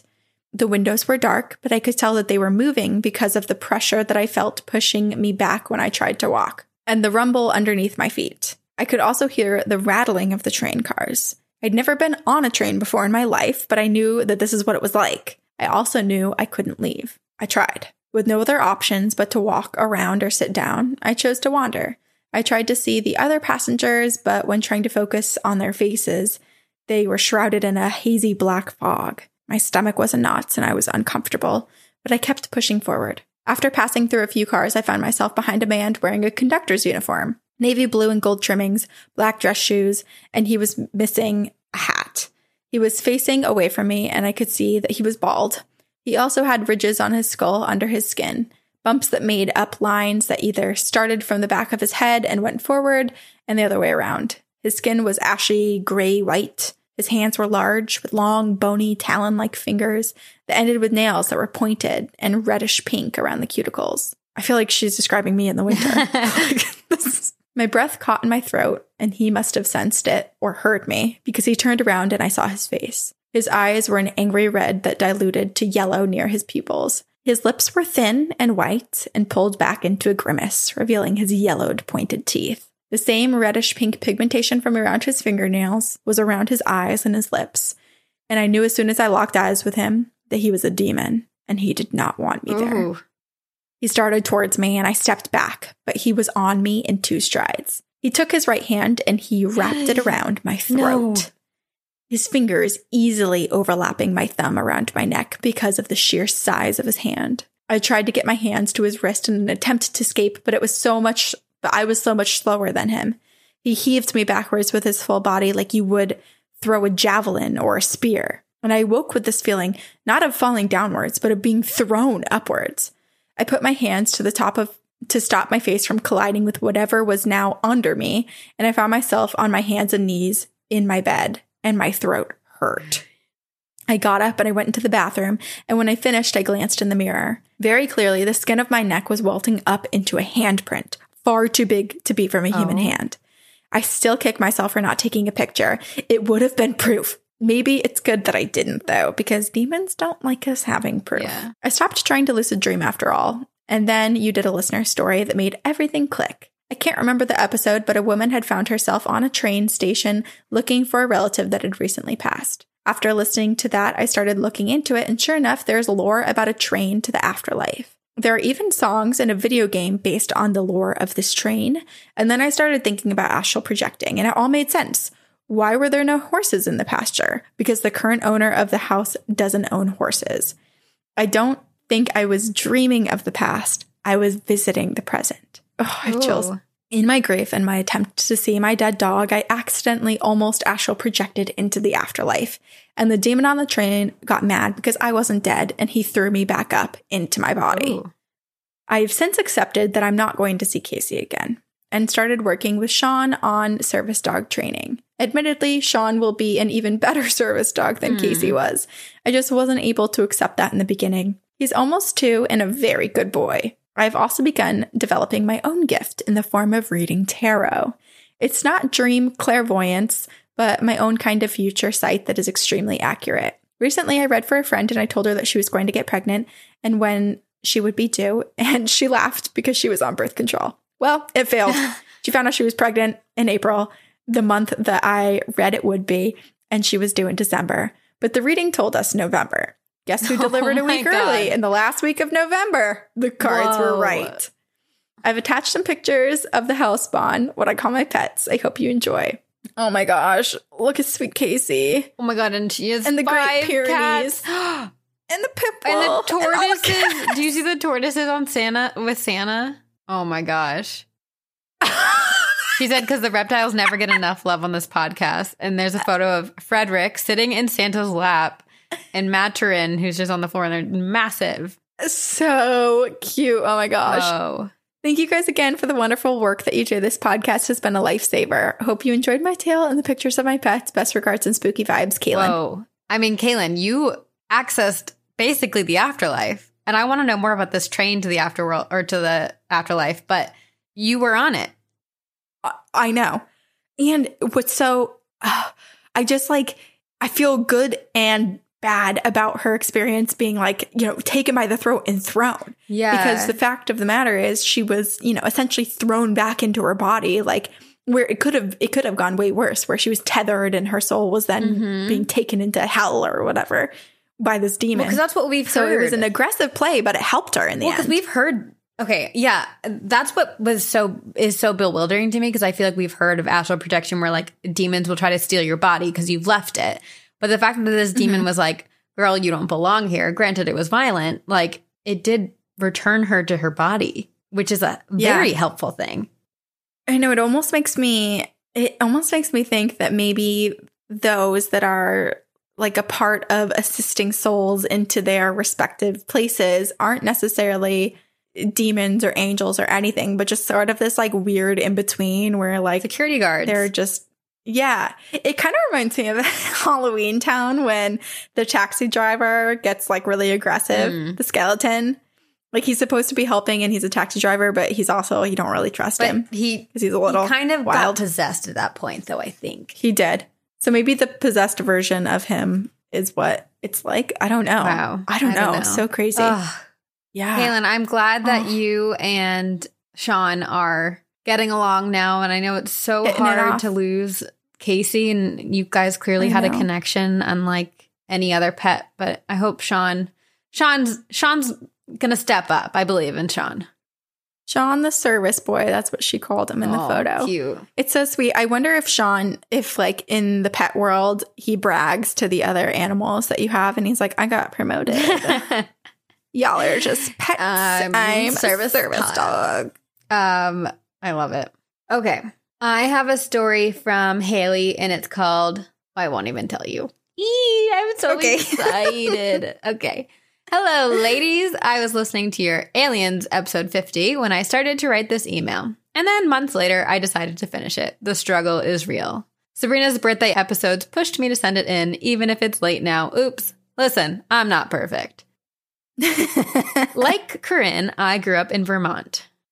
Ooh. When I was a little girl, my sister Joanne and I shared a bedroom. She was 13 and I was 6. I remember laying in bed trying to fall asleep, but mostly wanting to annoy her. And she soon threatened me and told me to shut up and go to sleep. Ah, sibling love. Eventually, I drifted off to sweet dreamland, but it didn't last long. I was awoken a few hours later by a loud, rumbling noise that shook my bed, and then there was a bright light that filled our bedroom. It felt like a train or an earthquake. And now, keep in mind, our house sat back in the middle of the woods. We lived on a dirt road, but there is no way a car could have high beamed our bedroom window, unless it was hiding behind a forest of trees. And if that was the case, it's a whole other story. Also, nothing natural could have caused the bedroom to shake. Scared of what was happening, I sat up in bed and looked over to my sister to see if she was awake. Joanne noticed me and pulled the blankets away from her face just enough to whisper, Go back to sleep. Don't look. I could tell that she was scared, but of course, I didn't listen to her, and I looked up to the bright lights beaming in from the window. The curtains were drawn, but I could make out the silhouette of two figures standing outside. I was unable to see their faces, but they had big heads, slim bodies, and they were just standing there. And one began to slowly wave. We had a neighbor, but she was gone for the summertime, and we were watching her home, so it couldn't have been someone just trying to scare us. I looked down at Joanne and asked if we should call our mom and dad, who were in the room beside us. And with terror in her face and voice, she said, No, just lay back down and pretend to go to sleep. They'll leave eventually. We bickered about what to do, but I did as she said, and I laid back down, pulling the covers over my head, leaving my eyes exposed so I could keep an eye on them. I don't remember falling back to sleep, but I woke up in the morning with the sun shining on my face. We didn't talk about it. I thought it was just a dream, so I was going to wait until Joanne said something. But she never said anything and had to go back to her mom's house for the week. Eventually, our parents kicked my brother and me outside to play, and I decided to go check out the window. To my disbelief, I saw a perfect circle of dead grass. It was indented and yellow, like something heavy had been sitting on it for days, but nothing had been in that area the previous day. Not telling my brother what I was doing, I walked into the house to look for more clues. I noticed that there were piles of grass clippings in front of my bedroom and my brother's. Our parents' bedroom, which was in between ours, had nothing in front of it. The lawn had not been recently mowed either. I went outside to look for some more, and I noticed another perfect circle of dead grass on the other end of the house under an apple tree. Since Joanne was gone, I decided to tell our parents what happened, but they didn't believe me. They thought I was making it all up. But when I pointed out the circles, they just said it was the sewage tank leaking. I did not buy it. There was no way it would be a perfect circle indented from the top, and there were two of them on opposite ends of the house. Defeated and alone, I didn't talk about it until a decade later when Joanne was teaching me to drive. We got on the topic of paranormal stuff like astral projection, ghosts, and her experience with Ouija boards. I know her and my mom used to do it all the time. Some of the stuff stayed behind, but that's for another time. She had the same look of fear on her face as she did that night. She said something about how she just thought it was a dream and didn't believe it to be real. It was a relief because I knew it wasn't a dream, but because I was only six when it happened, I couldn't truly trust that I didn't just make it up. Joanne, being older than me, validated that it did in fact happen. And plus, we never mentioned it since that night, so how could our details still be the exact same? Then, about five years ago, my brother, who we never told because he was younger and we didn't want to scare him, brought up a time when a bright light was shining into his bedroom. He said he saw a figure standing in front of his window waving. And I was like, um, what? Guess what direction his window faced? That's right, the apple tree where the second circle was found. I don't know what it was, but all three of us kids saw dark silhouettes outside of our windows waving at us. If anything happened and we just forgot, I don't know, but all three of us have had experience with other strange and paranormal things like sleepwalking, vivid dreams, shadow figures, hearing disembodied voices, and astral projection. I do have more stories to tell, but this was the only alien encounter to happen. Dot dot dot. So far, dramatic music. Thank you, ladies and Leia, so much for this podcast. I truly find joy in listening each week.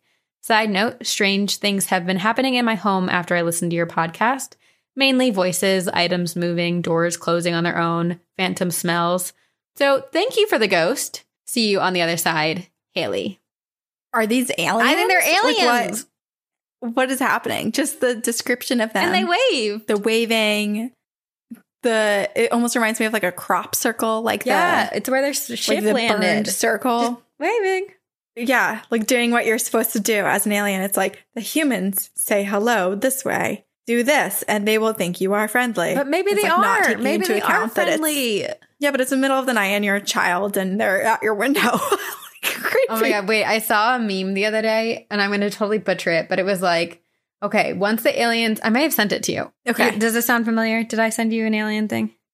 I don't know if it was aliens. You sent me something the other day and I was like, oh, that's us. Wait, no, I think you said that. It's all coming back to me. I just don't remember what it is. Okay, it, it was basically like once aliens come down to Earth, we need to start um, procreating with them or like having relationships with them, so that when they decide to attack us, they they already have like emotional entanglements with humans and with us, so that they won't attack us. So Interesting. I Feels very like shape of water esque. sorry, Nick, but I might leave you for an alien. Well, people, if you go into deep, deep dives on YouTube, apparently there are many aliens that look like us, just slightly off in their behavior or treatment or looks, and they walk among us, and everyone thinks that they are human. So you might actually be, uh, oh my gosh. Oh, this reminds me so much of a TikTok I saw. Sorry. I think we should start a new rule that every time Corinne mentions TikTok, we drink. I almost deleted it yesterday because I was like, it's really taking over my life. But I was like, but I get so much good material and information and like hacks from it. I can't get rid of it. Okay, I'm gonna butcher this girl's story, and I don't remember her username, but it was it came up on my for you page, obviously, because it was an alien story. But this girl had said that she thought that she had essentially like had sex with an alien because she had again, I'm gonna butcher the story, but the short version is she had gone out uh, with this guy that she met like on one of the dating apps. He said he was only in town for a second. Uh, he said he'd come pick her up and he was supposed to be an hour away, but it took him like a freakishly short time to get to her, even though he said he was far away. They went out, they had a good time, they slept together, and she called him an Uber home or back to his hotel. And since she had the Uber, it like stopped halfway to his destination. And she called the Uber driver to like make sure that she was charged the full amount and like asked what uh-huh. happened.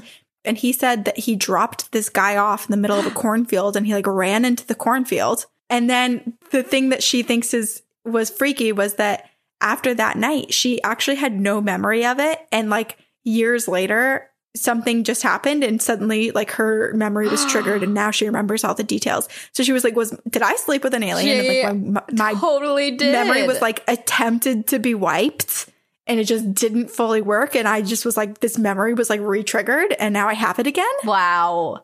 What if he's back? Yeah. What if he like w- her memory was wiped because he left Earth and now he's back on Earth, and so when his presence is felt, she can remember again. Oh my God. Oh, wow. I'm getting like the, yeah, getting so, I'm being reminded of a million different movies, but Oh Wow. Oh my god, aliens! And Haley, you totally saw an alien. You so saw, saw yeah. 1000%. That's and amazing. I, yeah, I wonder if when her brother saw the alien, if it was the exact same day because the, the like burned circles in the round appeared the same time. So maybe he was just like really young and he didn't know what happened and didn't say anything to anyone. for Well, a while. I mean, it sounds like Haley didn't say anything for a long time either. And it wasn't until like years later Yeah. that they all kind of put it together. That I mean, it definitely happened on the same night. My God, I know. I wonder if that was just where it ended or if something else happened and they just don't have memory. I don't know. I wonder if they'll come back Alien and they'll remember again. Okie dokie. This is called Total Glitch in the Matrix. Sometimes the dead come back. Okay. it's from Dawn. Hi, ladies. I love your podcast. I hope this doesn't sound too creepy, but I've dreamed about going to your live shows a few times and getting to meet you. Oh, That's not creepy. that's not. That's really sweet. That's so sweet.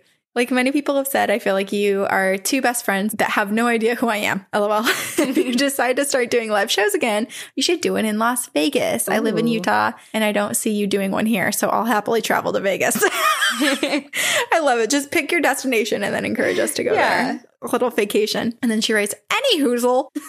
I could have sworn I sent you an email of this story at least six months or more ago, but today I've decided I wanted to reread the emails I sent you and could only find one. I know I sent more. This is a story that I think you might read. It is true and it is very touching. I've changed the names out of the privacy of the still living cousins. My mom only has one brother, Jim. Jim and his family lived in a small town near the small town that I grew up in. My uncle had a farm, and one day he and his two boys, Bill and Brandon, were out moving sprinkler lines. These sprinklers are not like moving a hose or a sprinkler in your yard. They are made of 30 foot pipes, and you have to move about 40 feet at a time back and forth in a field. Oh my gosh. I had to do this every morning in the summer growing up, and I hated it. I'm allergic to the grass in the fields, so I had to wear my dad's super tall rubber muck boots. Luckily, I didn't have neighbors close, so I didn't have to worry about anyone seeing me in my PJs and my muck boots. Okay, back to the story. My uncle and his sons were moving sprinklers in the field behind their house, and they noticed that one of the pipes was plugged. So they stood it up on its end to give it a few hard bangs on the ground to hopefully remove the clog. What they didn't think about was the power lines running above them in the field. When they put the pipe in the air, it touched the power line and it sent a bolt of electricity through the pipe into my uncle and my cousins. Oh my gosh.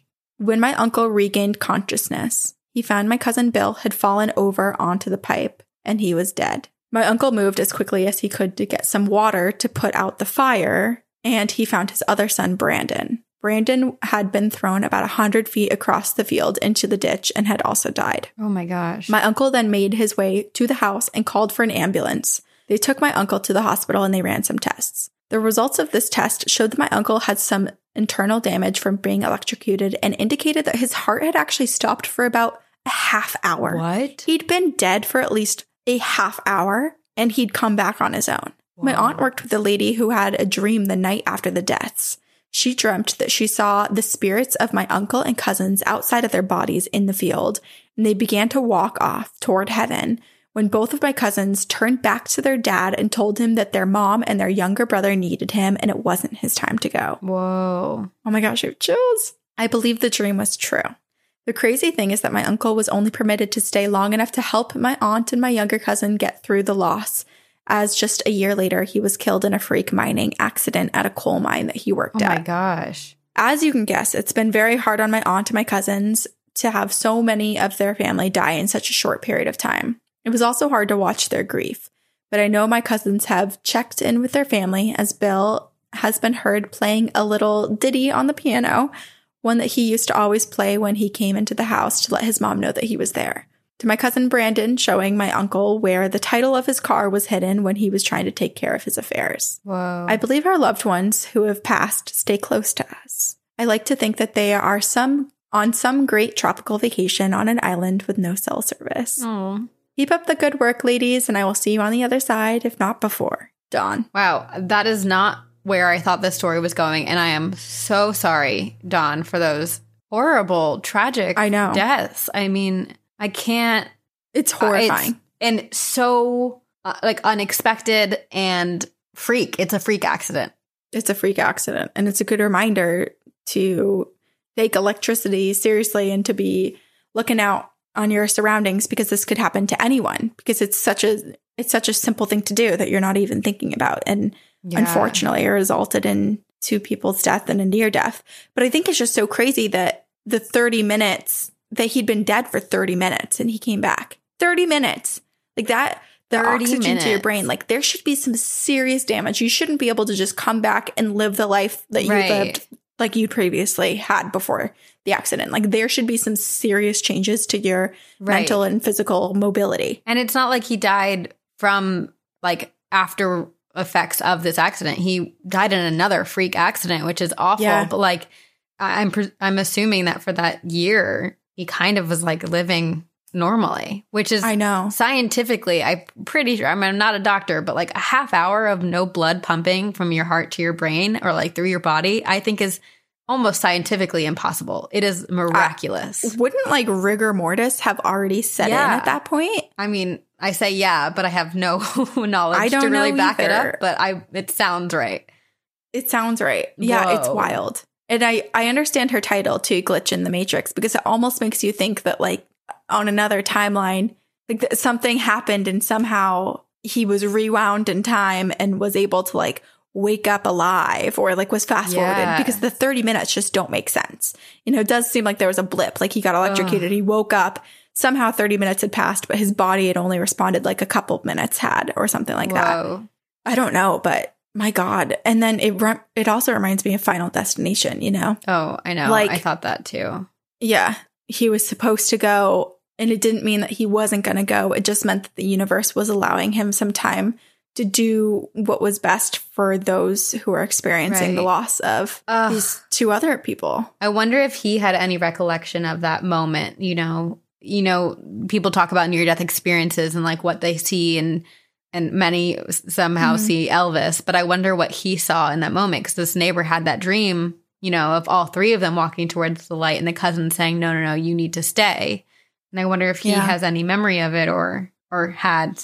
I, I don't know. It's wow, so sad. It also makes me wonder about the amount of clarity you have when passing over, because the fact that the the her cousins, the the sons of this man of her uncle who had lived, the fact that they were able to after having died in a freak accident, which you, you could assume would cause a lot of confusion in your spirit astral form, Mhm. the fact that they had enough clarity to be like, no, here's what's to come. Here are the repercussions of this and the grief that's to come. And you need to actually take on this whole other role. Yeah, I feel like that's that's amazing. I mean, I don't know what happens obviously in the afterlife. I haven't had a near death experience and I don't remember anything from before I was born in this body. right. But Whoa. yeah, it makes me think is suddenly like you're just flooded with all of this knowledge and knowing. Maybe. Maybe one day we'll find out. Maybe, or maybe we'll live forever. Or maybe we'll reproduce with aliens and have magical juices pumped into our veins and never die. that sounds horrible. so basically, I just to be a worm making my way through the dirt underneath a beautiful apple tree. Oh, I just want to be a cat. Okay. Well, maybe you will be. If we have a choice, you could totally come back. I've like that. definitely been a cat in a past life. Like all of my habits in this life are are cat like. So Um, okay. I have a story to wrap us up. It is called My Dad is Still Dadding Me from the Other Side, and it is from Callie. Happy New Year, Ghostesses, Nick and Leia. The experience I am sharing today is still very fresh, and it gives me chills every time I think about it. So here we go. My dad passed away in May of 2019. He had been battling cancer off and on for five years, so it didn't necessarily come as a huge shock, but it was still far more sudden than anyone had anticipated. It's not always easy to cope, but the sun keeps rising and eventually you find your new normal. Allow me to backtrack a little. My dad was a mechanic and a very good one at that, so he did 90% of the work on my vehicle. I drive an older car, but it runs like a champ with basic upkeep and maintenance. And because it's older, it has a tendency to eat oil, and my dad would occasionally send me text messages reminding me to top it off between oil changes. A few months ago, I was leaving my boyfriend's house early in the morning. I got in my car and unlocked my phone, and sitting open on the screen was a text message from my dad. It read, Hey, princess, thinking about you. Have you put oil in your car lately? My jaw dropped. He had already been gone for four months. I hadn't opened our text thread since he had passed, so I have no idea why it would have just been sitting in the center of the screen like that. After the initial shock wore off, I checked my oil. It was barely visible on the dipstick, so I promptly topped it off, chuckling to myself with a little, Thanks, Dad. This brings me to last Friday. I had left my phone in my boyfriend's car when he dropped me off that evening, and he had an all day catering event out of town the next morning. I had pre existing plans to go on a fancy girls' night with my best friend that day, so I needed to be able to communicate with her. Begrudgingly, I began to make the 30 minute trek across town to retrieve my phone. The quickest way over there is a spooky country road, and this particular night was foggy. I'm not talking wispy fog. This was straight up can't see 10 feet ahead, Stephen King's The Mist fog. I don't have the best night vision, but I made it up there, grabbed my phone, and started back home. The fog was worse now, and I could barely see the lanes. As I drove, I came up on a pair of tail headlights ahead of me. They gave me something to focus on and guided me through the fog until I was about five minutes from home. I came to a stoplight and pulled up next to this other car, and I glanced over, and there he was. Clear as day, I saw my dad smiling at me from the driver's seat. He waved, and I blinked hard because I could not believe what I was seeing. Oh my God. When I reopened my eyes, both my dad and the other car were gone. I pulled over and sobbed until I couldn't cry anymore. Thoroughly spooked and still shaking, I called my best friends, Caitlin and Jordan, and they both reassured me that it was just my dad checking in to make sure I was safe and to let me know that I was doing all right. Huge shout out to both of them, by the way, because they're also TGOG fans, and this is a pyramid scheme, and we recruit in this house. It's a really good feeling to know that he's still looking out for me and knowing that wherever he's at, he's doing all right. Anyway, that's my heartwarming daddy daughter story. I hope this made you smile like it does me. Keep up the amazing podcast. It means so much to so many people. See you on the other side, or maybe even at a stoplight. Who freaking knows? Callie. Wow. Oh my gosh, I love that. I He's still doing his dad duties of helping her out with her car and like Mhm. through scary nights and drives and The fact that like this car appeared down the road and like gave her something to focus on to make it through this scary fog on this like back road. I know. And then to stop at them next to a light, see her dad smiling at her, blink, and then all of a sudden the car car and her dad is gone. Like that is makes me want to cry oh, magical. because the amount of energy it must have taken him to to be with her for that long Ugh. in this car in this fog and like guide her out. And the fact that he was just smiling so much too. It wasn't even just like a little recognition and nod. It was like he just like loved her. Oh, No, just loved it's so oh, much. cute. Oh my gosh, I'm gonna start crying. Oh, he's your guardian. Tearing up. Oh, it's so sweet. And the text to check her oil. Oh, Wow. Oh, It's beautiful. it, like breaks me in the best way. I know. Ugh. Ghost stories are so heartwarming. I mean, or scary, but this one was beautiful. This one was beautiful. Wow. Wow. Well, please send us your ghost stories. Email them to us at two girls, one ghost podcast at gmail.com. You can uh, make us go through a roller coaster of emotions as we did in this episode. So, uh, yeah, make us cry, make us laugh, make us scared. Just send us all of your stories. I don't know. Did you reproduce with an alien? Let us know. Let us know. And join join the pyramid scheme. It's effective. Get your whole household. or if you're like our listener Julia, who I chatted with recently, she got her entire sorority to listen. So What? help us out, guys. Join the pyramid scheme and tell Julia. everybody word of mouth. Julia, Julia and the sisters. Wow. So still sister. yeah, get everyone. Word of mouth. It's powerful. And also rating and reviewing on iTunes. Yes, please do. And join us on social media. We have Facebook, we have a Facebook group, we have Instagram, we have Twitter. Uh, just join along. Join the pyramid. Um, thank you to Brooke Foster and Eric Foster at Upfire Digital and your whole team. Thank you for editing our podcast. We're very, very grateful for you. And we will See you on the other side. Very spooky. As humans, we're naturally driven by the search for better. But when it comes to hiring, the best way to search for a candidate isn't to search at all. Don't search, match with Indeed. When I was looking to hire someone, it was so slow and overwhelming.